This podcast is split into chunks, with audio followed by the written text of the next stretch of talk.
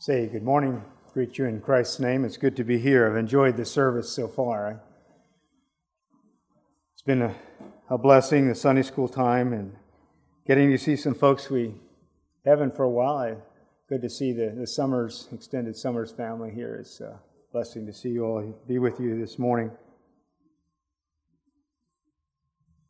The title of the message this morning is called A Sign of Authority our head covering tradition. And the text is 1 Corinthians 11, uh, verses 2 to 16.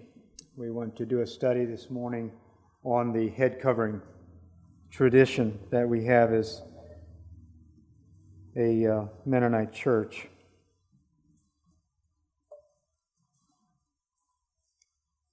There is a touching scene in the story of Ruth recorded in the Old Testament. I think most of you remember that story. She's a young Moabite woman who married into this Israelite family who was exiled in the land of Moab.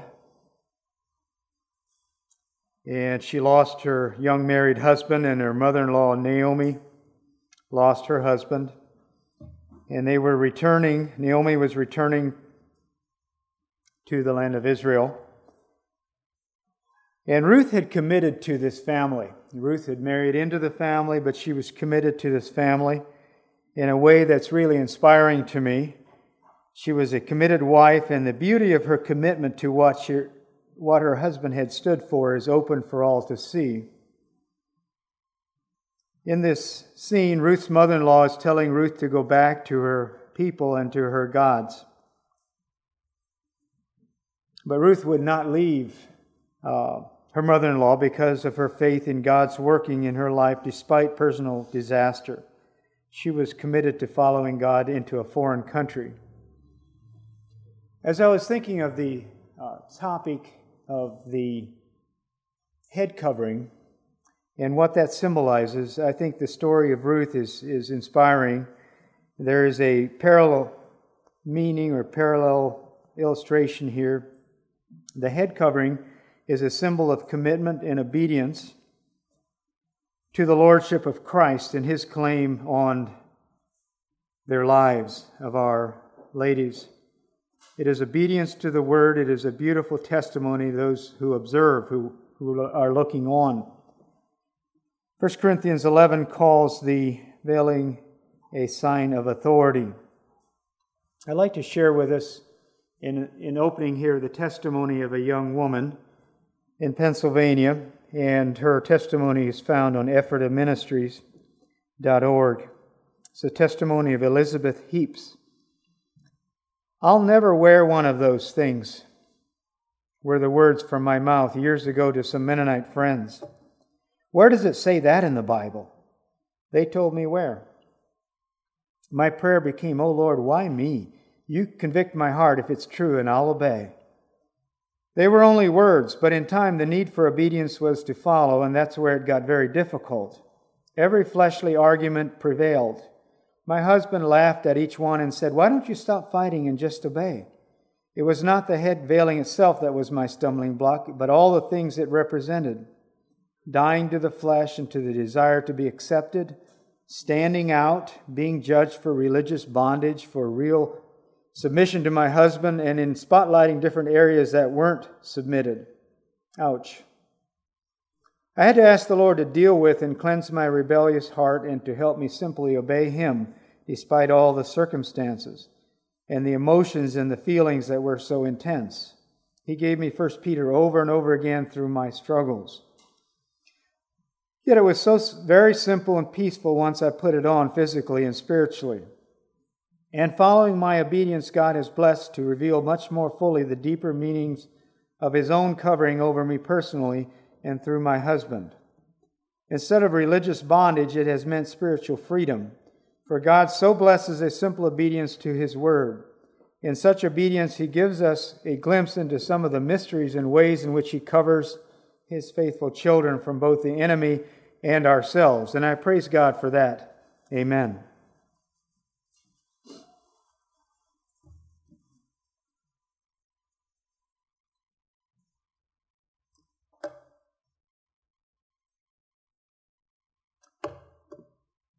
The teaching on the Christian's head covering is not new to most of us. We grew up, many of us, in Mennonite settings, and so it's not new to us. We've pretty much been exposed to it.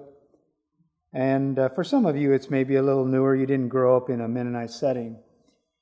But my goal for this morning's teaching is to solidify our understanding of Scripture. Pure and simple. What does the Bible say? And why are we doing this? Why are we covering, why are ladies covering their heads? Um, I find that just maybe my, my experience is not representative, but I, I find that that topic becomes a little vague in our minds. Why exactly are we covering our heads? And we are actually getting uh, from feedback from a lot of those in, in, in Protestant settings where they don't practice this. And we begin to start questioning is this just a tradition that has no basis in Scripture? And so I think it's good to, to solidify our understanding to, uh, to be able to understand why it is we are doing this and what the scripture actually says. You will find um, you will be exposed to uh, young people, usually, not always young people, but people that are maybe leaving a Mennonite, a conservative Mennonite setting, and they're taking off their coverings and they're telling you that, you know, the Bible really doesn't mean what it says in 1 Corinthians 11. They're saying, well, that's not really, you know, that's just a cultural thing and and, uh, and so on and so forth. And they're making these changes and, and they're trying to convince their own conscience, I think, and to convince you that, in fact, it doesn't matter whether we follow the scripture or not. And I think it does matter. It matters very much that we, that we follow scriptural commands, that we are willing to literally follow the commands that the apostle was, is giving to us in 1 Corinthians 11. And I find that in our in our uh, Protestant churches and in ministries that you listen to, maybe on the radio or online, there is a lot of avoidance of this particular topic. It's just kind of dismissed. And people who I respect as Bible teachers online, and I, I don't want to defame anyone or call out people online, but there's people, Bible teachers, who I think are very, very good teachers of Scripture, and they're very. Uh, learned, they, they, they know the original languages, and they, they, they understand Bible teaching. Um, I'm disappointed in, in them on this subject. They tend to avoid it, they tend to dismiss it and just move on. And I, I think that's not correct. That's not right. There are a few notable exceptions. Um, one of them on this subject is, is R.C. Sproul. R.C. Sproul, you may recognize his, uh, has, uh, is a uh, founder and chairman of Ligonier Ministries. And I share a quote here from R.C. Sproul Jr. about the subject of the head veiling. He says, The church has rejected this practice in the last 30 or 40 years, not because of its new, not because of new interpretive insights, but because of pressure from the world. Generally, until 50 years ago, every woman in every church covered their head. What has happened in the last 50 years? We've had a feminist movement. That sounds pretty harsh to say that, but it's true. Um, R.C. Sproul makes a, a real point here, and I want to enlarge on this just a bit more. Another source of uh, a good reading for you if you want to brush up on this subject is, is the book uh, Covered Glory. It's by David Phillips. He's not a Mennonite fellow, he's a Protestant writer, and he uh, is writing a book on, uh, on the cover, uncalled covered glory, and I, I found that to be a real help in brushing up my understanding of this subject. So, why has the Western Church moved away from the head covering in worship? I, um, I'm a troubleshooter in my day job. I fix stuff. I'm uh, constantly fixing things, and I'm trying to figure out what has gone wrong. And the key qu- question when I go to a piece of equipment or something like that is what has changed? What is different now than it was before? I have to figure out what, what has changed and why did it change? You know, it was working perfectly at one point, hopefully, but now something has changed. What has changed? And I, the question I, I have to ask with the teaching on the, on the head covering is what has changed? And I think that's key to understanding. Is it because we somehow have gained new understanding of Scripture, or is there something else that has actually changed? And it is something else that has changed. It's not the understanding of the Scripture. Something else has changed. The advent of Western Christianity's problem with a woman's head covering corresponds almost completely and directed, directly with the women's liberal movement of the 20th century. Challenge me if you will, but that's exactly where it came in. The fact that we don't want to wear a head covering for worship anymore has almost directly correlated with, with the uh, women's liberal movement, if you want to. Freedom from authority is represented in our Western culture by an uncovered head and free flowing hair. As a modern woman, nobody can tell me what to do, and I am nobody's personal vassal. Thank you very much. I am woman. I will answer to nobody. I am woman. Hear me roar. The problem lies in the fact that when I take Scripture and adjust it to external influence, then I'm going wrong. It's true, sometimes I get to a clearer understanding of Scripture. And that's beautiful. And you should follow that clearer understanding. But when we adjust our understanding of Scripture because of other pressures, that's when it becomes wrong. And, and in the Mennonite church, um, this has become a, a, real factor. It becomes a, it be, it's adapted to the pressures of the culture rather than than the scriptures. And uh, we start down that slope of of uh, adjusting our understanding of Scripture because of culture, not the other way around, then we're on a slippery slope, I believe. And we won't end up at a good place. I want to look just a little bit about history and the covering before we get into discussion of 1 Corinthians 11. David Bercot, some of you familiar with this writer, he did a, a study back through history of the, of the women's head covering. And he has some, he, he unearthed some uh, drawings and paintings and so on that I want to share with you quickly this morning. First one here is, the, is a picture taken of a carving in the catacombs. Underneath Rome, there was, a, in the uh, second century, uh, under Rome, there was the, uh, there were pictures of, of ladies uh, that were carved in there with, by the Christians, and they did depict a woman's head covering being worn. In the 800s in England, there, there did have somewhat of a veiling going on. Pictures from the 1400s in England. In 1500s in Europe, you see some large veilings during the worship services. In the 18 in the 1600s again in Europe, and this is, I think, a lot of times, I've often wondered why they call this certain kind of covering that we see in some of our Mennonite churches. So we used to wear them here, and some of you still do, maybe, I'm not sure. They call it the European covering, and it's the, the covering, that, the little bonnet that fits on the back of the head with, it used to be strings and no longer strings. And, and, and I think if you look at this picture, you'll see that that's kind of where that came from. That's what the, the style of the coverings in the 1600s in Europe would have been something like that. And then the pilgrims in New England, and in the Europe again. And then it became kind of a fashion statement in England, the big hats. Uh, 1800s, United States. And then a fascinating picture I see from taken from top down in a uh, communion service in a Presbyterian church as late as 1948 where the, a lot of the ladies would have worn a, a veiling during the worship service uh, for, over that period of time. And this is about the time when it started, uh, started disappearing, uh, would have been around that time. In the east, further east in India and even in parts of Russia and, and uh, Eastern Europe and so on, there's still, if it's still a widely practiced thing, would be the, the head veiling to be worn during worship times. There is a, uh, most of you probably aware of it, there is a website called the Head Covering Movement.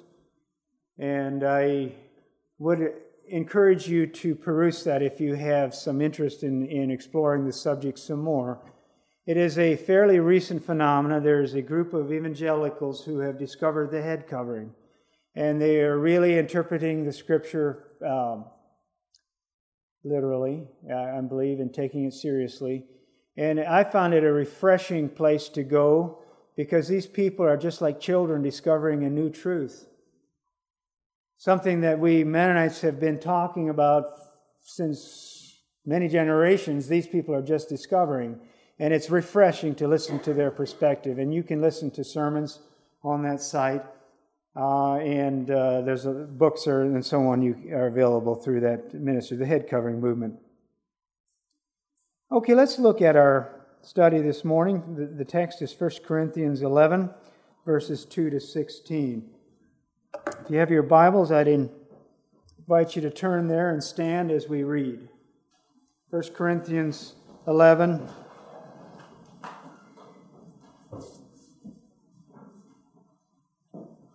begin reading at verse 2 and through verse 16, which is the context for, the, for this subject. I'm reading this morning from the English Standard Version. 1 Corinthians 11, verse 2 And now I commend you because you remember me in everything and maintain the traditions even as I delivered them to you. But I want you to understand that the head of every man is Christ, the head of a wife is her husband, and the head of Christ is God. Every man who prays or prophesies with his head covered dishonors his head, but every wife who prays or prophesies with her head uncovered dishonors her head, since it is the same as if her head were shaven. For if a wife will not cover her head, then she should cut her hair short. But since it is disgraceful for a wife to cut off her hair or shave her head, let her cover her head. For a man ought not to cover his head, since he is the image and glory of God, but woman is the glory of man. For man was not made from woman, but woman from man. Neither was man created for woman, but woman for man. That is why a wife ought to have a symbol of authority on her head because of the angels. Nevertheless, in the Lord, woman is not independent of man, nor man of woman. For as woman was made from man, so man is born of woman, and all things are from God. Judge for yourselves, is it proper for a wife to pray to God with her head uncovered? Does not nature itself teach you that if a man wears long hair, it is a disgrace for him? But if a woman has long hair, it is her glory, for her hair is given to her for a covering. If anyone is inclined to be contentious, we have no such practice, nor do the churches of God. You may be seated. I want to begin here with a word about traditions. He mentions the word traditions in verse 2 of our text. If I were to ask you what, what springs to your mind when I use the word traditions, I would be a little bit afraid of what I might hear, especially from your younger people. You know, oh, traditions, that's a bunch of bunk. You know, get rid of them, get them out of here. They're just traditions. I want to talk about that just a little bit. The word tradition is, can, can be a bad word, but it shouldn't be. Traditions are not all that we apply to them. Traditions uh, the word tradition here is from the Greek word which is uh, paradosis, which means a giving over which is done by word of mouth or in writing. Tradition is simply something that is passed on. A tradition is something that is passed on. If I do something a certain way, if we do something a certain way in our family and we pass it on to our children and then they end up doing it in their family, that is a tradition that's being carried on. It may be good, it may be bad. Traditions are not inherently good or bad in themselves. They're a way of passing on a practice that happens.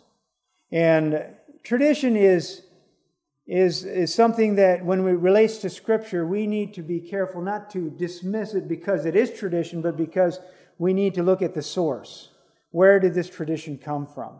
What is driving this tradition? Is it based on Scripture or is it not based on Scripture? And that's where we have to judge the traditions. And uh, Paul is commending the Corinthians for maintaining the traditions that he gave.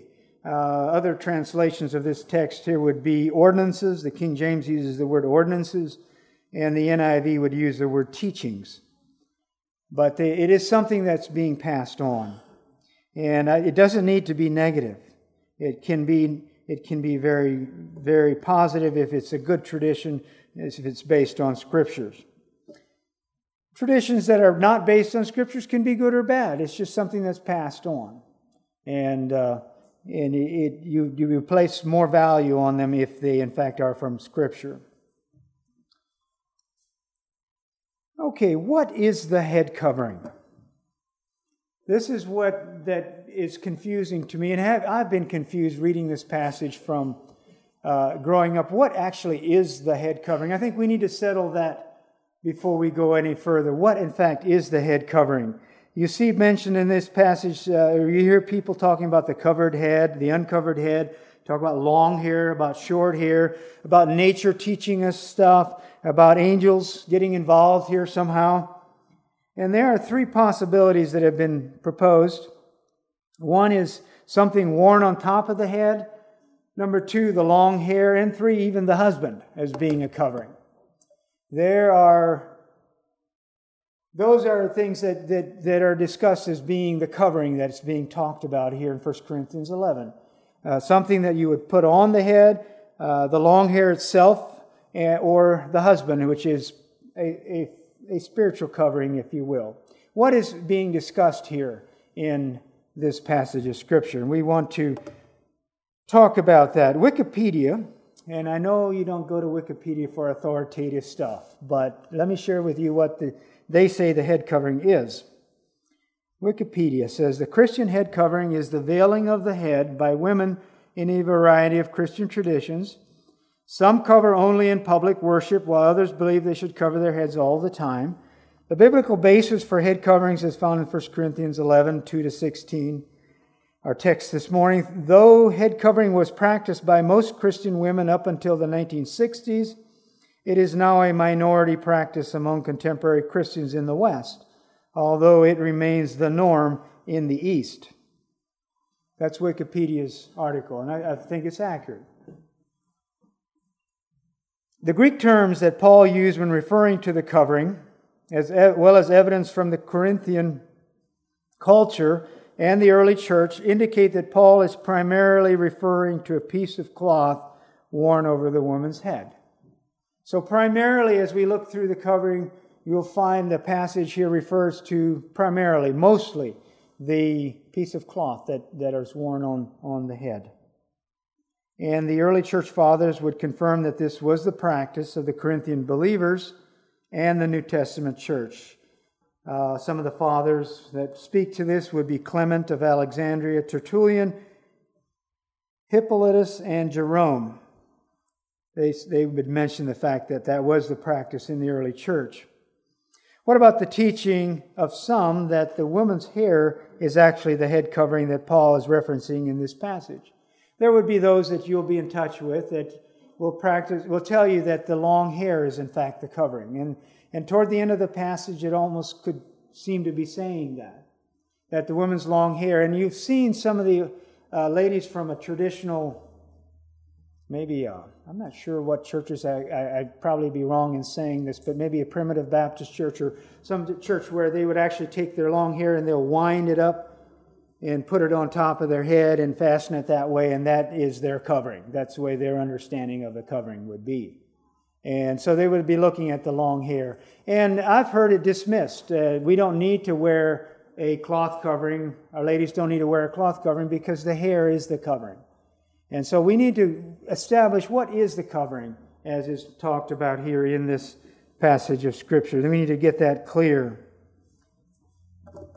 The thing that really helped me to understand is the fact that there are actually two head coverings that are talked about in 1 Corinthians 11.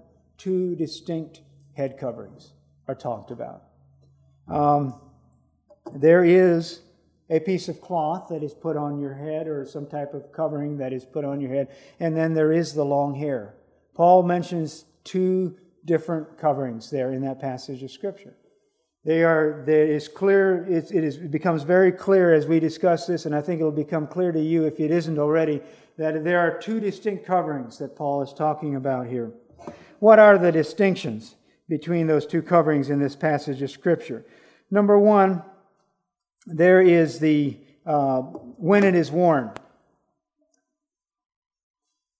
The command in Scripture is clearly that that a that a, a woman is to when they are praying or prophesying, they are to put on a covering. This would be something that is uh, taken off or could be taken off uh, or put on. The hair is what? Permanently attached, okay? It's not something that you take, put on and take off. So when the reference is made to putting on something for a particular occasion, it would be the cloth covering. And the other was something that it happens naturally. Okay, the long hair is, is, is, uh, is that. So it is, it is when it is worn sets up the distinction between these two coverings. Number two, who puts it on? Uh, verse 14 of our text says, Does not nature teach you that if a man wears long hair, it is a disgrace for him, but if a woman has long hair, it is her glory, for her hair is given to her for a covering. Basically, saying when, when we're talking about the hair, it is something that happens naturally. Okay?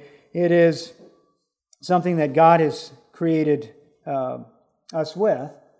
Uh, the other is not a naturally occurring thing. The covering, the cloth, is not doesn't happen by itself. It's something that we physically have to to make up and then put on.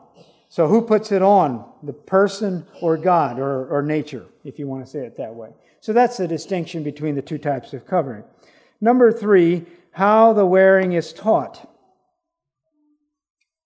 Uh, verse 14 and 15 teaches that the uh, wearing of hair is something that is taught by nature. Women usually have longer hair than men, regardless of their religion. I don't know if you knew that. How many of you knew that women usually have longer hair than men? Naturally occurring. Yes, it, that's true. Now, some men out there have some pretty long hair. I don't, you know, I don't know if that's always there, but it is there. The cloth, cloth covering is not taught by nature. The long hair is taught by nature because women's hair being somewhat different than men.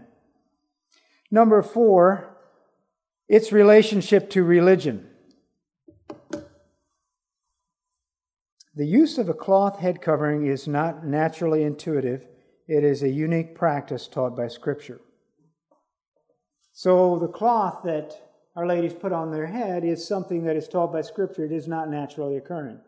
It is not taught by nature, it is taught by the apostle here in verses 2 to 10. It is used for religious purposes, religious reasons, not the hair so much. The hair is worn long by people who are not religious at all. And number five, its purpose or effect. What does the covering accomplishing? What does the hair accomplish? The naturally growing long hair. The scripture here teaches us that it is a glory. It is something that is revealed to be beautiful. In a woman's long hair, it is her glory, it says. And the cloth covering is not for that, it is to cover that up. Two totally different purposes for those coverings. One is a glory and one is a covering. One is a, uh, a, a covering up, if you will. A man ought not to cover his head since he is the image and glory of God, but woman is the glory of man. But if a woman has long hair, it is, is it is her glory, for her hair is given to her for a covering, a, co- a glorious covering. Whereas the other covering, the cloth, is to, to cover up. If you have your Bibles open, look closely at verse 6. And distinguishing here between these two coverings. And I was trying to show this to a Australian fellow who came to our Wednesday night service the other evening, and showing to him because he doesn't didn't understand the covering, and he's a Baptist uh, back, uh, church in Australia. Look at verse six, and I'm going to now show you. I'm going to take and transpose the word long hair for covering in verse 6. And see how, see how it's impossible for these two to have the same meaning. The long hair and the covering are, are, are distinct, they're not the same. For if a wife will not wear long hair, then she should cut her hair short. Makes no sense. That is, that is a, a, a, a nonsensical statement. But if it is disgraceful for a wife to cut off her hair or shave her head, let her wear long hair. Not, you cannot transpose those two. They don't make sense. They also, if you are in a Bible student, look up the words, the Greek words for covering. If you look at the first part, verses 5 to 10, 11, it is one Greek word. When you look at 15 and 16, it is a totally different Greek word, meaning the long hair. It is, a, it is used in a different sense. The, the English translation is covering, but it is not the same Greek word. Okay, having set that all up, I want to go through the remainder of time here and, and look at the scriptural basis for the head covering as we teach it in our tradition. What is the scriptural basis for the wearing of the head covering? And there are at least five basic arguments that the apostle makes here. And a word on that before I begin of these, these five statements. When you listen to folks defending the practice of not wearing a covering, they will give you reasons that they have come up with for not wearing a covering. And there are reasons that they put in there, but they totally reject the apostles' reasoning. The apostle gives reasons for wearing a covering, but the folks who are rejecting that today don't use the apostles' reasons. They totally ignore the reasons that the apostles giving and come up with their own reasons. And that's not, that's not what we should be doing with Scripture. He gives the reason, let's use his reasoning and his understanding. Okay, the first one is to show the headship order. Verse 3 of our text, if you have your Bible, I encourage you to look that up. But I want you to understand that the head of every man is Christ, the head of a wife is her husband, and the head of Christ is God. Then verse 8 For a man was not made from woman, but woman from man. Neither was man created for woman, but woman for man. Verse 11 Nevertheless, in the Lord, woman is not independent of man, or man of woman. For as woman was made from man, so man is now born of woman, and all things are from God. And basically, and I think you're familiar with this teaching, there is a headship order set up in Scripture. It is God, Christ, man, and woman. That's considered a headship order. This structure, I haste to add before I hear see stones coming throwing from the audience, is not a depiction of someone's value, but an authority structure. Person at the bottom is valuable, the person in the middle is valuable, the person in the top is valuable. It's not an, it's not a somehow this person is, is more valuable, this person is more important. No, absolutely not. This is a, a, an authority order merely. That's what that is. And the scripture is there to denote that, that order of authority. Man is not more valuable than woman, but has been tasked with authority by God. This authority structure was set up by creation. Man was not made from woman, but woman from man. Between you and me and the fence post, I think one of the problems that folks have with the head covering is that it, it, it, it, they don't like the authority structure. They just really don't like it. What, you? Here? Me? Here? I don't like that. And I won't have it. So I think that is part of our American culture, and in our American churches, it has come right in through everything that we do in, in America is, is, a, is a culture where we will not accept that authority structure that God has set up. And uh, it, yeah, I, I don't know if I want to go beyond that. Another stigma I think that has actually affected the American reasons for uh, American ladies from not wanting to wear a covering is the stigma that's attached to the Muslim culture, in which the women are denigrated. The women are treated as second class citizens. And Scripture is very clear that women are not second class people. They are as important as any man is. They are not relegated to a second class, lower caste, or something like that. That is, Paul, Paul is, is a champion of women's rights, although people claim he isn't. He, the, he sets up the, um, the structure that, uh, that, that God set up in creation. So that is the first argument that uh, Paul makes here is, is the, the, the veiling is to show the headship order. It's an external, visible sign of the headship order. And when you ladies are wearing this thing in public and you're going out there, that is a sign. That is a, a sign. And it's, it's not, uh, unfortunately, sometimes it, is, is, it means things that it shouldn't. It can mean, you know, as in the burqa, that there are second class, and it shouldn't be that way. It is simply saying, I accept God's structure in my life, and I'm happy doing that. That's where I feel protected. And that's where I, am under that authority. Much as someone in the military would wear a certain would wear a certain uh, whatever uniform or stars or whatever they wear to show their authority level. They are, there's an external symbol of authority that's there. Um, a question that falls in beside that is that what about singles? You know, whose authority do they fall under? Older singles. That's a that's a real question. Um, and I'm giving you my thoughts on it, not straight from Scripture, but I think it falls in, in, their father, and it falls under elders in the church, and so on. It, it is not, it's not a clear cut thing, but it, th- there it is. Um, what about, uh, yeah, I'll just leave that, that go there. There would be many other things that could be discussed about in, in that uh, line of thinking. So that is the first argument, and, and we're, we're running short on time. I'm going to run over a little bit this morning. Number two, for glory and honor. Verse 4 Every man who prays or prophesies with his head covered dishonors his head. Who is man's head? It is Christ.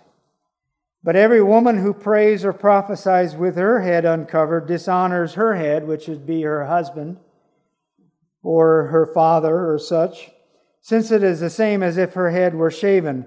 For if a wife will not cover her head, then she should cut her hair short. But since it is disgraceful for a wife to cut off her hair, shave her head, let her cover her head. For a man ought not to cover his head, since he is the image and glory of God, but the woman is the glory of man. A quick translational note here. The ESV here translates it wife. A lot of translations would go woman. It would not only be a wife. I think it can be either way, but I think woman is actually the better translation there. It's not necessarily just a married woman. So, what's all this thing about glory?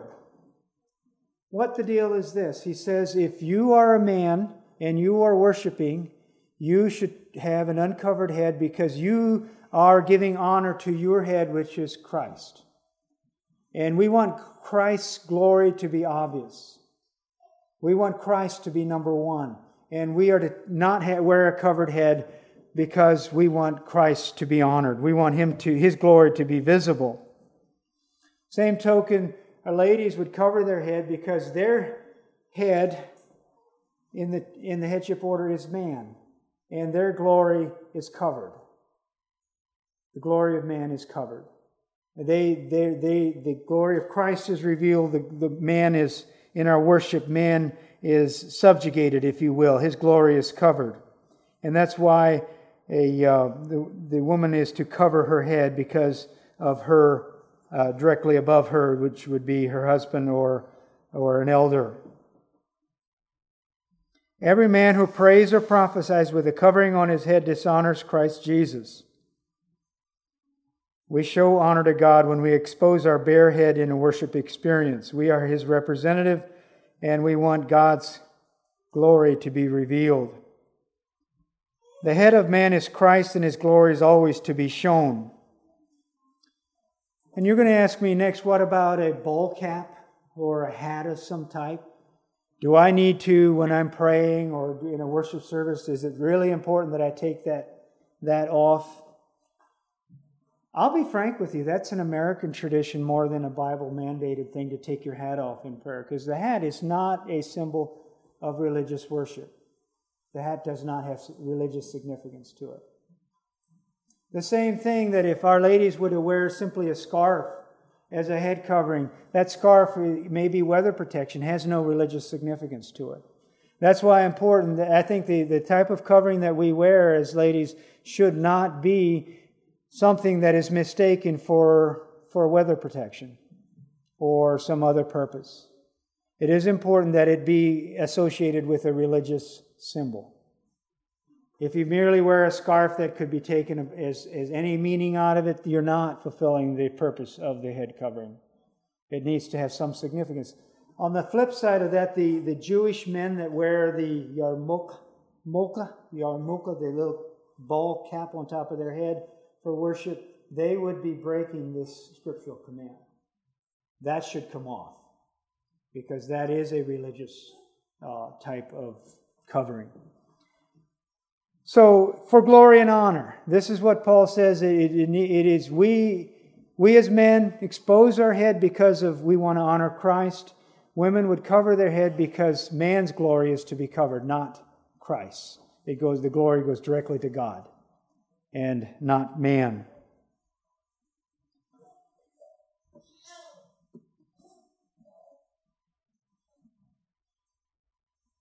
Man ought not to cover his head, since he is the image and glory of God, but woman is the glory of man. That glory of man is to be covered. During our worship experience, Christian women should put on top of their head a head covering that is obviously a religious symbol. I want to just quickly, I don't want to take a lot of time with this, but here's a, a, a thing where tradition comes in that is biblical based and tradition that is not directly commanded by Scripture. Uh, we as Mennonites practice the tradition for our ladies to wear uh, their covering at all times, basically, unless they're taking a shower or, or going to sleep maybe or something like that. But Scripture is not, does not demand that. Scripture does not demand that. I'll, I'll just say, say that right out front here. And you can throw stones at me whenever you want to. That is a tradition that I don't have a problem with us having as Mennonites to wear it all the time because we say, well, because you should be praying at all times. Okay, maybe true. Um, but I want to say right up front that the teaching from the apostle here is clearly for worship. Um, Wearing it all times is, is, is maybe going more than it would need to. I don't have a problem with that. At the same time, I think we as, as Mennonites with this tradition need to be careful not to judge people who have decided that they need to wear it for worship. I think we need to be careful with that. Number three, the argument is because of the angels. You should wear a covering, ladies, because of the angels. What does that mean? I don't know. The only thing I can summarize is the apostle doesn't say what it means. You know, the angels had a big deal with authority. Remember that? The angels had a big deal with authority. Satan did not want to be under God's authority. He rebelled against God's authority and he was thrown out of heaven. Are the angels observing this headship order? Are they observing the fact that, that our sisters are covering their heads? Maybe. That's an explanation I would have. And because of the angels. By the way, you can, you can use this argument of the apostle with your children when you can't explain something. You just tell them it's because of the angels. Okay? Who's going to argue with that? Right? Okay, that one is that. Number four, nature's teaching about hair length. The apostle uses that argument to say that ladies should be covered because of their naturally occurring long hair, and men, men should not because of their naturally shorter hair.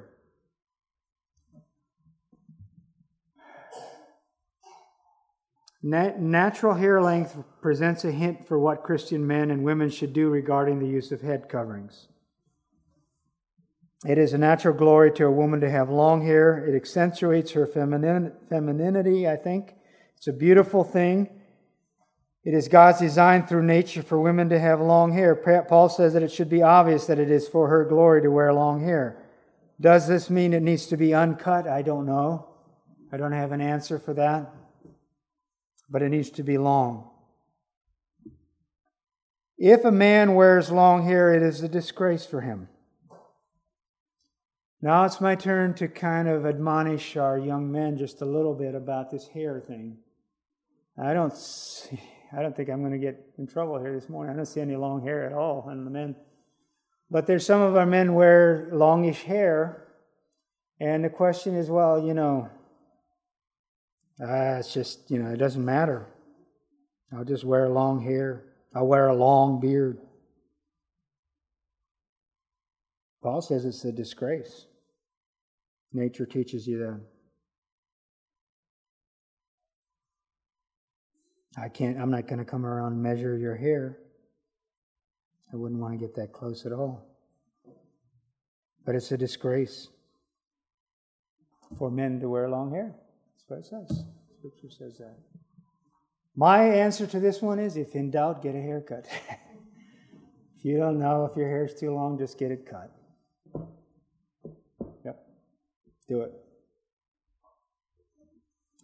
Number five, and finally, the reasoning for the head covering, it, the universal practice of the church. And this is where a translational thing gets a little bit confusing. Look at verse 16, the last verse of our text. Uh, most translations say it this something like the ESV does. If anyone is inclined to be contentious, we have no such practice, nor be the churches of God. I've heard of people want to throw the whole thing out. Just Paul gets done 14 verses explaining why you should wear a head covering, and in the end he says, Don't worry about it. We don't have any practice like that. No, that's not what he's saying. That would be very obvious. It's not what he's saying. Listen to the NASB translation here. And this, I believe, is the correct rendering. But if one is inclined to be contentious, we have no other practice, nor have the churches of God. It was, it was the practice that he, they were teaching in all the early churches of that time, was in fact the veiling. It was a standard practice. It wasn't a cultural thing. This is, what, this is the whole thing I hear a lot of things. Well, that was a cultural thing. Great Bible teachers, they just dismiss this practice. It was a cultural thing. Listen, I have news for you. It was not the culture of that day for women to wear head coverings. It wasn't. Not for worship. Not the Jewish women, not the Corinthian women. That was not the culture of that time. And then they, they, they, it, it was a distinctly Christian teaching. The, the, the apostle here is it's a distinctly New Testament Christian teaching. The Jewish people had a different practice. The Corinthians had a different practice. The Romans had a different practice. This is a unique thing that is set up by the apostle for the early church as under the guidance of the Holy Spirit. The second thing I would say that this principle, the, call, the, the, the teaching of it, is a timeless principle. Look, he goes back when he argues for it throughout this passage, and he goes all the way back to creation to argue for it. He goes through a headship order which is timeless. It's not based on some particular culture. That's where we have to, we can't just dismiss this thing and relegate it back to the first century because it was a cultural thing. It wasn't, number one. And we can't use that argument here because it, the principles that Paul uses to say why the covering should be worn were timeless. They are not dated to a certain culture, a certain time. And you hear things like, well, they were to, they were to cover up so they wouldn't be mistaken for uh, the, the harlots in the temple worship that shaved their heads. Uh, uh that, that type of temple worship had gone out for 200 years before Paul wrote this thing. It's just all kinds of things that are being grasped in order to get away from this teaching and to somehow tell us that the scripture isn't relevant for us today. And folks, when we take scripture and try to explain it away because of something else that we want to do, we are in a slippery slope. We are in a slippery slope. And before we know it, we're going to be like the modern, uh, the, the liberal Mennonite church, where we're going to have homosexual women up here in the pastor's spot. It's exactly where we're going to end up. And that's where some of the Mennonite churches are today. Clear scripture teaching. Let's throw it out because it's not culturally relevant. Let's throw it out because God wouldn't want to do that. I don't have a God like that. Let's look at Scripture honestly, carefully, prayerfully, and say, God, I, I don't understand everything about it. And, and, you know, this is kind of a tough thing for me to do. But it's where, from, from the, my honest interpretation of Scripture, this is what you're saying. And I'm going to be obedient to what the Scripture is saying. And I'm going to be blessed. I, I will assure you that there's such a blessing from following the Scripture, even though uh, sometimes it doesn't totally, uh, don't totally get it. Ladies, I want to wrap up this morning by saying I'm not shouting at you. I know that sometimes women can get a little dis- get a little bit resentful when there's a man up front here and he's shouting out at them about a head covering. That's not my goal here this, this morning. I, I'm not shouting at you. You gotta be submissive. You gotta put on this thing, and you know. No, no, no, no, no. I'm trying to teach the word. I'm trying to teach the word. And I'm trying to be honest. Is my best understanding of the word. I'm not superior. I'm not more holy. I'm not more intelligent or godly than, than any of you. I'm preaching the word, and I want to be faithful with that. And, and our response as Christians is when, when the word is taught is to, is to be obedient to the word and to reverence the word and to give God honor through this whole process. God bless you. Should we have a song and then we'll turn the time over to the local ministry here?